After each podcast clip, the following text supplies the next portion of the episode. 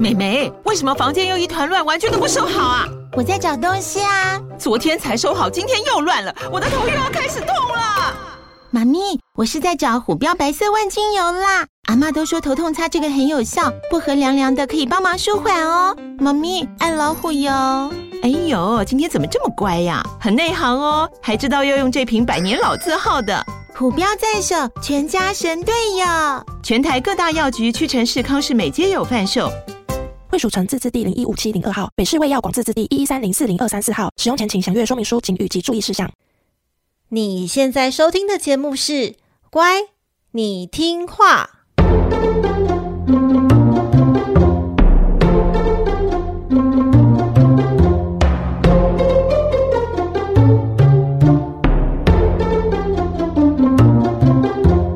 每集介绍一则故事加一幅名画。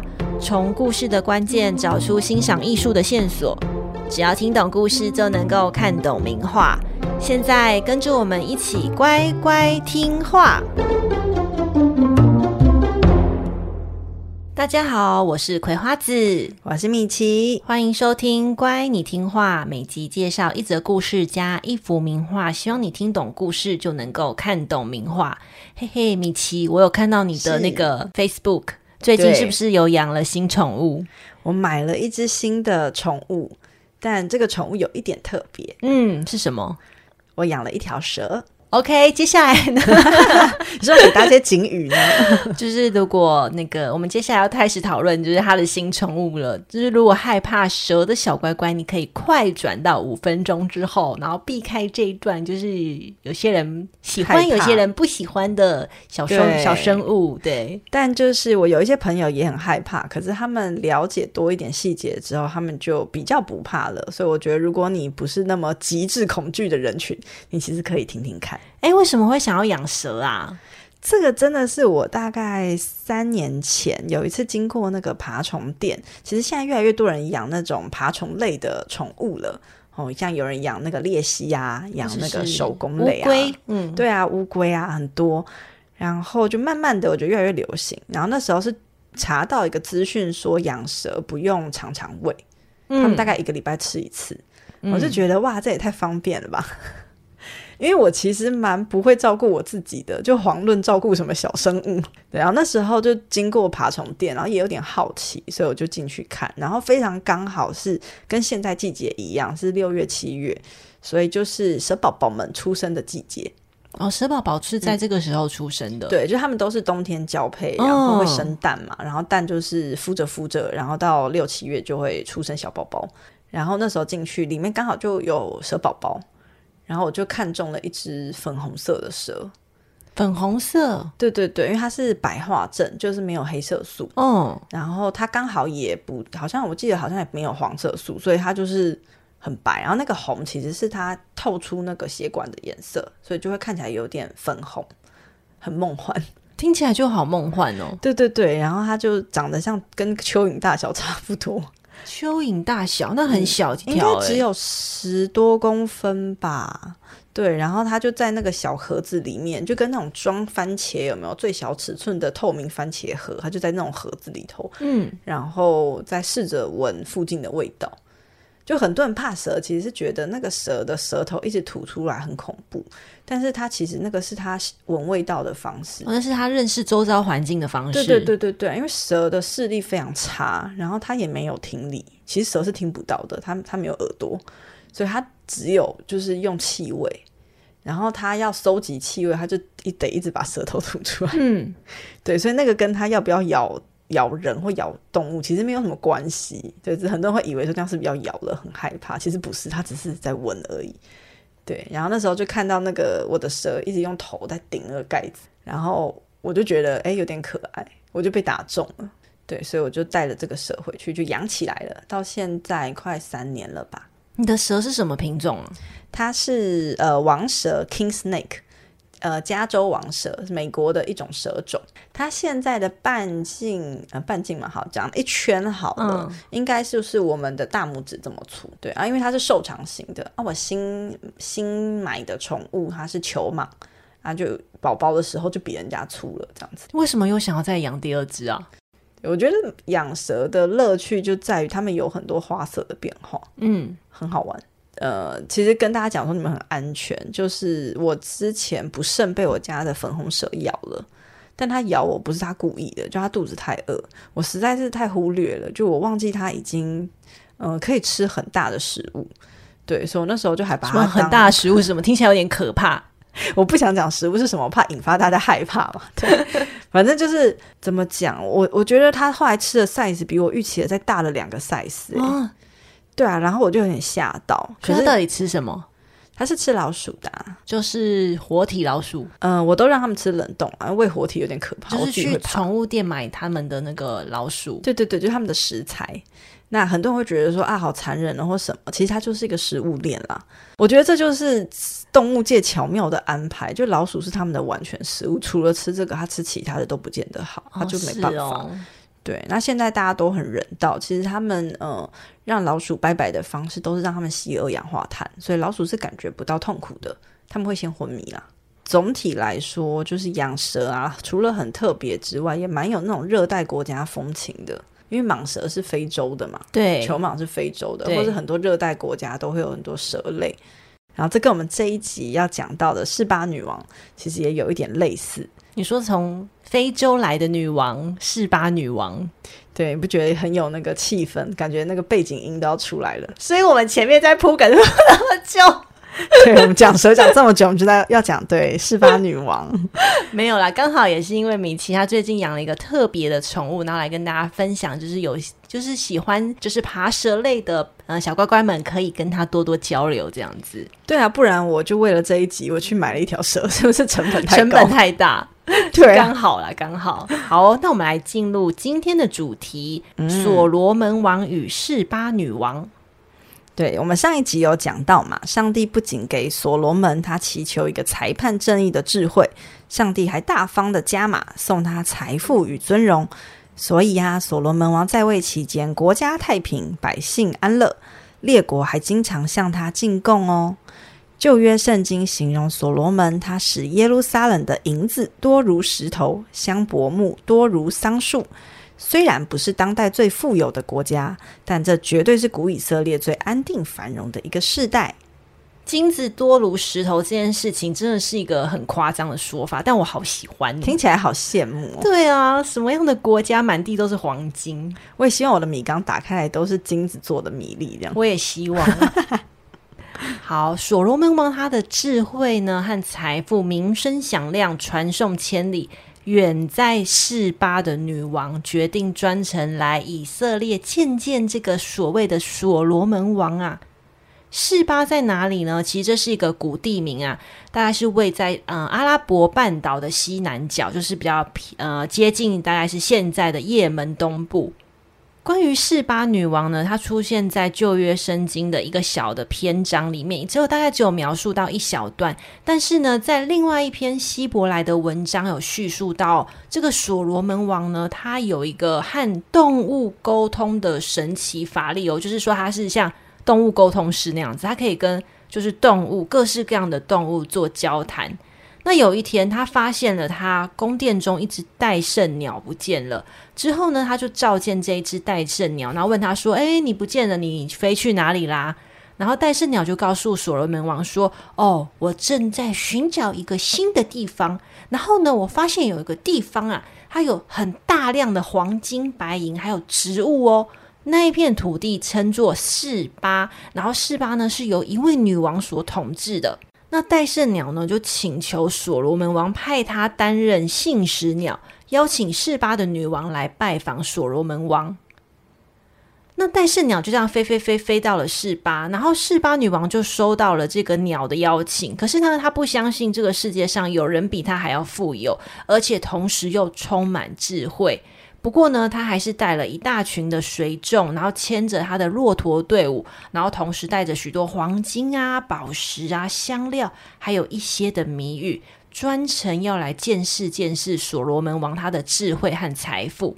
听完他带的这一些，总觉得他是来踢馆的吧？哦，踢馆的，就是看一下谁比较有钱，这样 PK。对，然后你说很有智慧，真的吗？我来考考你。那对于这位远道而来的示巴女王。所罗门王以他的智慧回应了他所有的问题。那示巴女王她感到非常的满足，于是啊，就将这个礼物全部都送给了所罗门王。其实我还蛮好奇他到底问了什么，可是目前查到的资料都没有人说就是他到底问了什么问题。连在圣经里面，他都只提说哦，所罗门王就回答了他所有的疑问跟好奇。我想说，那他到底问什么？对，到底问什么？回答什么可以得到满满的礼物？对，不要在这个地方留个空白。那所罗门王呢？他不是以智慧著称吗？那他的后半生一样能够维持这样子的智慧呢？我们接下去听听看。之后的所罗门王，他为了避免和其他的国家发生冲突，于是开始积极的与四周国家联姻。他娶了好几位邻国的国家为妻，像是埃及啊、腓尼基等等。那旧约圣经呢，曾经记载啊，所罗门王总共娶过七百位公主当妃子，还有三百位的嫔妾，所以他的后宫一共有一千人。嗯，这是一个夸饰法吧？就像我们会形容，就是。呃，中国皇帝什么后宫佳丽三千这样子，理论上我觉得应该是圣经里用了很多的夸饰法。那这边是真是假，当然不知道。可是我觉得你夸饰了之后，还要拆分说里面有七百位谁，三百位谁，总觉得怎么办？好像是真的。而且真的有这么多公主可以娶吗？七百位很多诶、欸，大大小小的 maybe。很多吧？你看，像那个大胃王，不就生了好多好多的儿子，二十几个，二十几个儿子。对啊，那那这样子，他的后代一千个，如果每个应该不可能每个都生，但如果至少一半，他很辛苦，他有点累，他 很累，叫他轮三年呢。对对对，有点。就我今天看到王了之后，我要三年后才会 再看到王。如果我照序号轮的话，对，好难哦。很麻烦的是说，他为了要讨好这些嫔妃，然后所罗门王。允许他们保留自己原本的宗教信仰。哎呀，对呀，意思就是说，除了敬拜上帝耶和华以外，他们可以拜自己原有的神，像是比如说，你如果是从呃希腊来的，你可能会拜美神维纳斯；然后你从埃及来的，你有自己的太阳神；然后其他异邦有什么繁殖女神啊，等等等，各式各样的。那这个不就是触犯了上帝最忌讳的一件事吗？对，这里怎么就看到那个金牛犊的既视感呢？又来了。对对对，崇拜异邦的神是摩西十诫中第一还第二条。对啊，他气到把石板都摔坏了。不仅如此，因为所罗门王为了要讨好他们，甚至允许他们在耶路撒冷对面的山上去建筑祭坛，或者是自己就是烧香来焚呃献祭自己的神。到了他年老的时候，有些嫔妃哦，甚至会引诱他，就是不去敬拜上帝耶和华，而去拜其他的神。真的很严重诶，我们有智慧的所罗门王不知道发生什么事了。对，那这件事情一定就是想当然会让上帝非常非常的生气。可是我觉得上帝哦，他有随着时代的演进，然后开始放弃了以前很激进的做法，因为他以前不是一生气就会用大洪水啊冲走大家，或者是天降硫磺来烧死整座城吗？他可能意识到说，我不能再这样下去，就会再也没有人类，永远都没有人类。对，所以他这一次只有对所罗门王说：“等到所罗门王你死后，我会把你的国家拿回来，然后只留下一部分的土地给你的儿子。”果然呢，所罗门王一死，他的儿子即位为新任的国王。但是因为所罗门王他晚年大兴土木，造成国库空虚，非常沉重的呃赋税啊，还有劳役啊，种种的因素导致百姓就是常年累积的不满，就在他死后一次爆发开来，国家很快就陷入叛乱之中。不久之后，你看以色列经历了上千年才形成的一个国家，最后又很快的分裂成以色列王国和犹大王国。真的是命运很多舛的一个国家。对啊，我就觉得好奇怪哦，他不是就是有上帝的智慧吗？就是到了晚年，为什么又整个大走宗？就是他的智慧去哪了？我觉得这就是很人性的一件事，诶，就上帝赐给你什么，并不代表你可以一直一直的都在这个状态里。对，其实信仰啊，不要讲信仰啦，我觉得或是你对一个价值体系的投入，它是一个动态的。就你不会说好，我今天认同了这个价值体系，然后我永远都长这个样子，不太可能嘛。就人会累积很多的经验，那也会有很多时候你可能会背弃这个经验。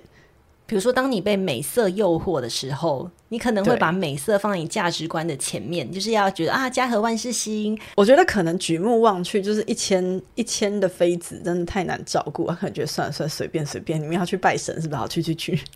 裁判众觉的智慧在此就是没有任何的用处，对，或者他已经很累了，对，有可能 不知道哎、欸，对啊，我觉得蛮特别的，因为其实像大卫王晚期，就他爸爸。晚年也是变成一个色老头，其实他爸爸就是娶他妈妈也是一样的意思啊，就是诶、欸、遇到一个美女在洗澡，想要占有她。那我觉得他们这一这一个个性会不会有一点点类似呢？就是最后到了晚年的时候，那个定性没有这么够了，反而就在这里误入歧途。觉得一个人要一直一直保持着一个统一的价值观，其实很难呢，真的不容易。所以我觉得大家也不用太道德磨人，因为他也做了很多很厉害的、很昌盛国家的事情。但真的难保大家都有判断失准的时候。今天分享的这个故事呢，所罗门王和示巴女王哦，就是示巴女王拜会所罗门王，其实它只是圣经的一小段篇章。可是呢，这位异国女王的来访。却激发了艺术家们的想象力，反映在许多的文学啊，甚至是音乐剧，还有视觉艺术上。今天要带大家看的作品呢，来自十九世纪英国画家爱德华·波因特的作品《示巴女王拜访所罗门王》。现在呢，就让我们打开 IG 一起欣赏吧。米奇小姐打开了吗？打开了。爱德华·波因特，他是英国维多利亚时期的画家兼设计师。那他以大型的历史画作闻名。这一幅画作呢，是巴女王拜访所罗门王，让他的职业生涯达到了高峰。其实，波因特的生平哦，几乎和之前介绍过的一位画家阿尔玛·塔德玛重叠。嗯，阿尔玛·塔德玛就是我们之前介绍那个发现摩西，就是描绘埃及公主出巡的那位画家。啊，画了很多莲花啦，对，细节的那多细节的那一位，两个人不仅都是英国人，而且更巧，他们是同一年出生哦，很巧，非常巧。然后就是几乎都是重叠的这样子，我猜他们可能就是甚至连学校啊，可能都有经历过一样这样子。对，因为他们生活的时代啊，是处于十九世纪的下半叶。那个时代呢，刚好是考古研究和发现的显著时期。当时的英国是由维多利亚女王所统治，整个英国的国家的国势来到了一个极强盛的地方。加上呢，它前面已经发展了两个世纪的海上霸权，所以使得大英帝国殖民地遍布全球。就是我们在历史课本上面常会念到什么“日不落帝国”，嗯，就是发生在这个时候。就是他们大肆去掳掠很多别的国家的时候，没错。那英国的探险队呢，就是在这个时候，随着他们的船队，就是到处去征服世界。这个船队到处去探索世界的同时，大量的掠夺其他落后国家的资源，还有古文物，然后收藏进他们的大英博物馆。大英博物馆呢，就成为一座文化宝库。说好听一点是文化宝库啦，但说难听点就知道就是一个赃物库，到处收集夺走来的。他们还那个拿过埃及的木乃伊吧，但因为太大了，他们载不走啊。他们还把哎，不是木乃伊，是雕像，不好意思。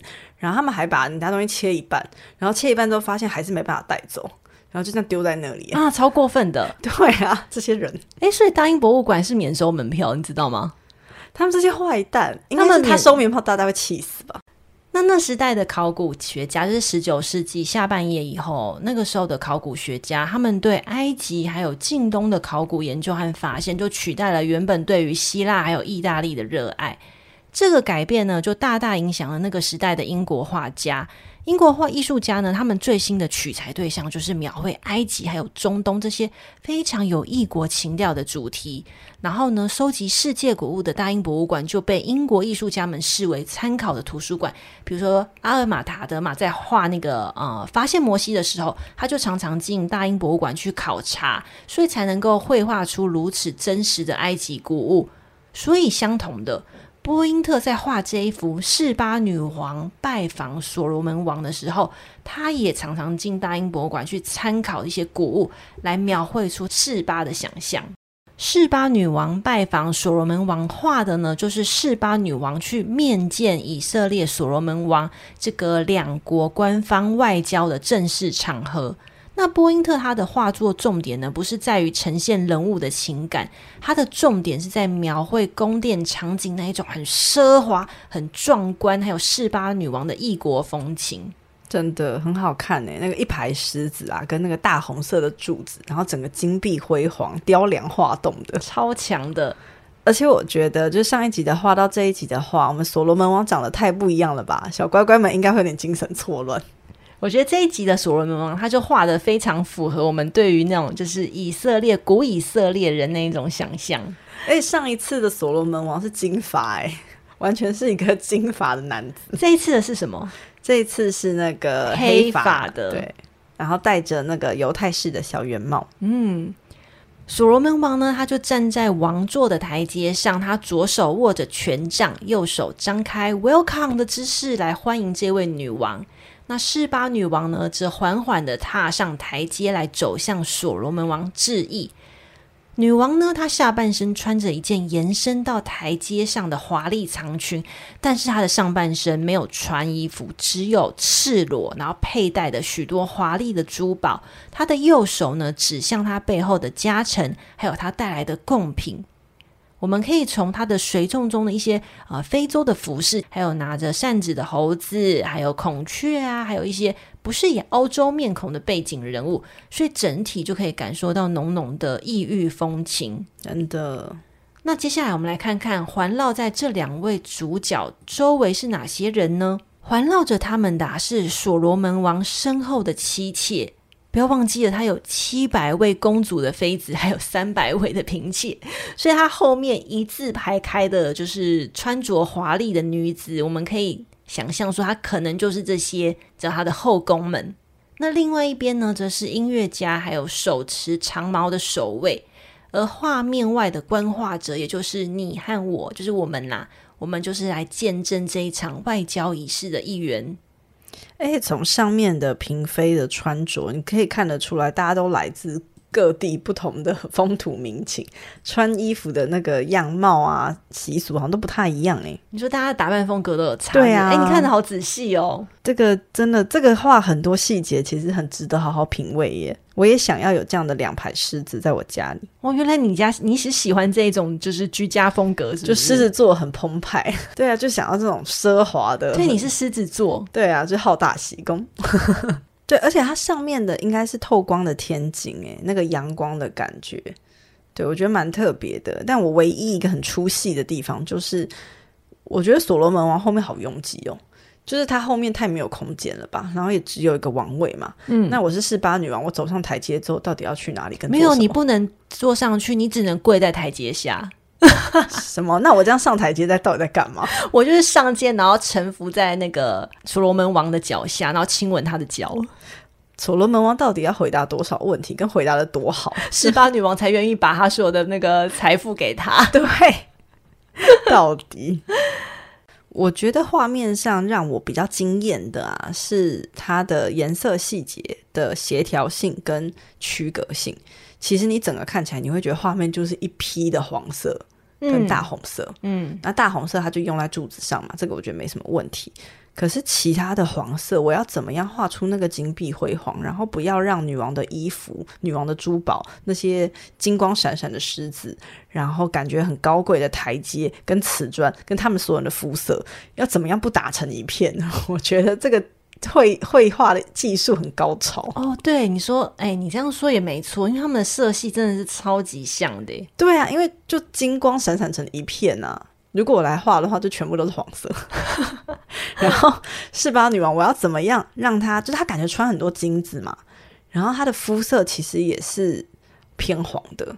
然后我要让她有那个金子的质感，然后又要有她肌肤的质感，然后还要做出差异。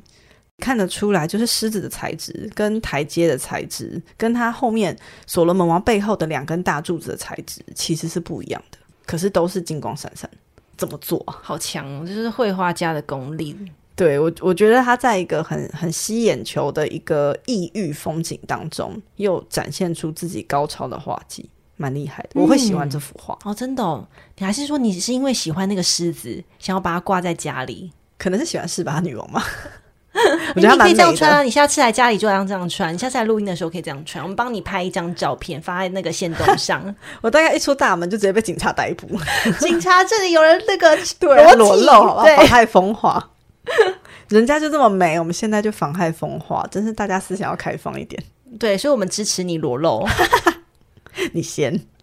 哦，不了，好好。我们刚刚在故事中呢，有提到一只小鸟叫做戴胜鸟，不知道大家有没有印象？就是它是所罗门王和示巴女王的姓氏。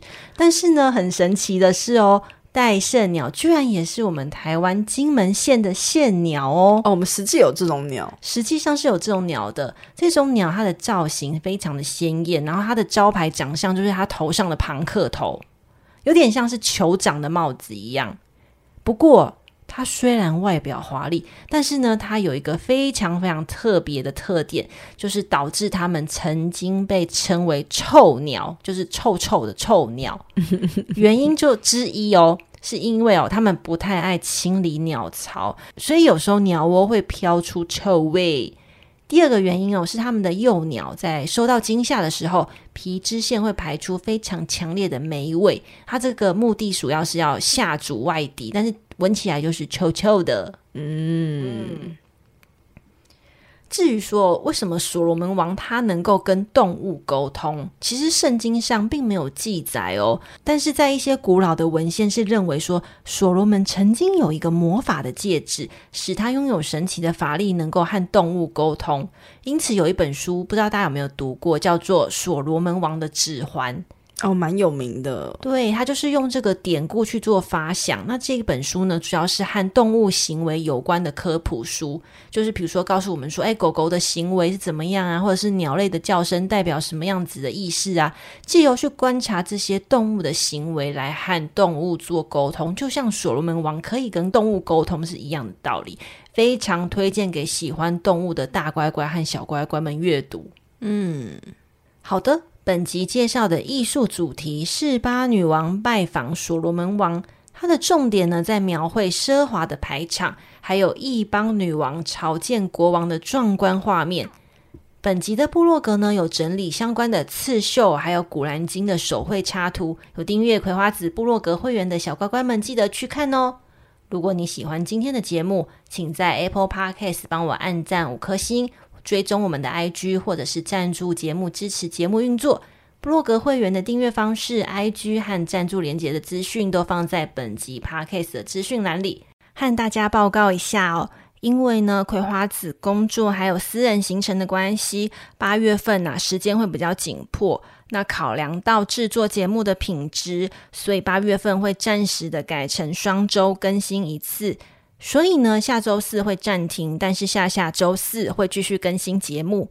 这里呀、要先和每周固定收听的小乖乖们说声抱歉，希望九月份就能够回到固定稳定周更的形式，分享给你身边周遭同样对听故事或艺术有兴趣的好朋友们。你们的支持啊，是我们继续加油的动力。这个频道是乖，你听话，我们下集见喽，拜拜，拜拜喽。Thank you.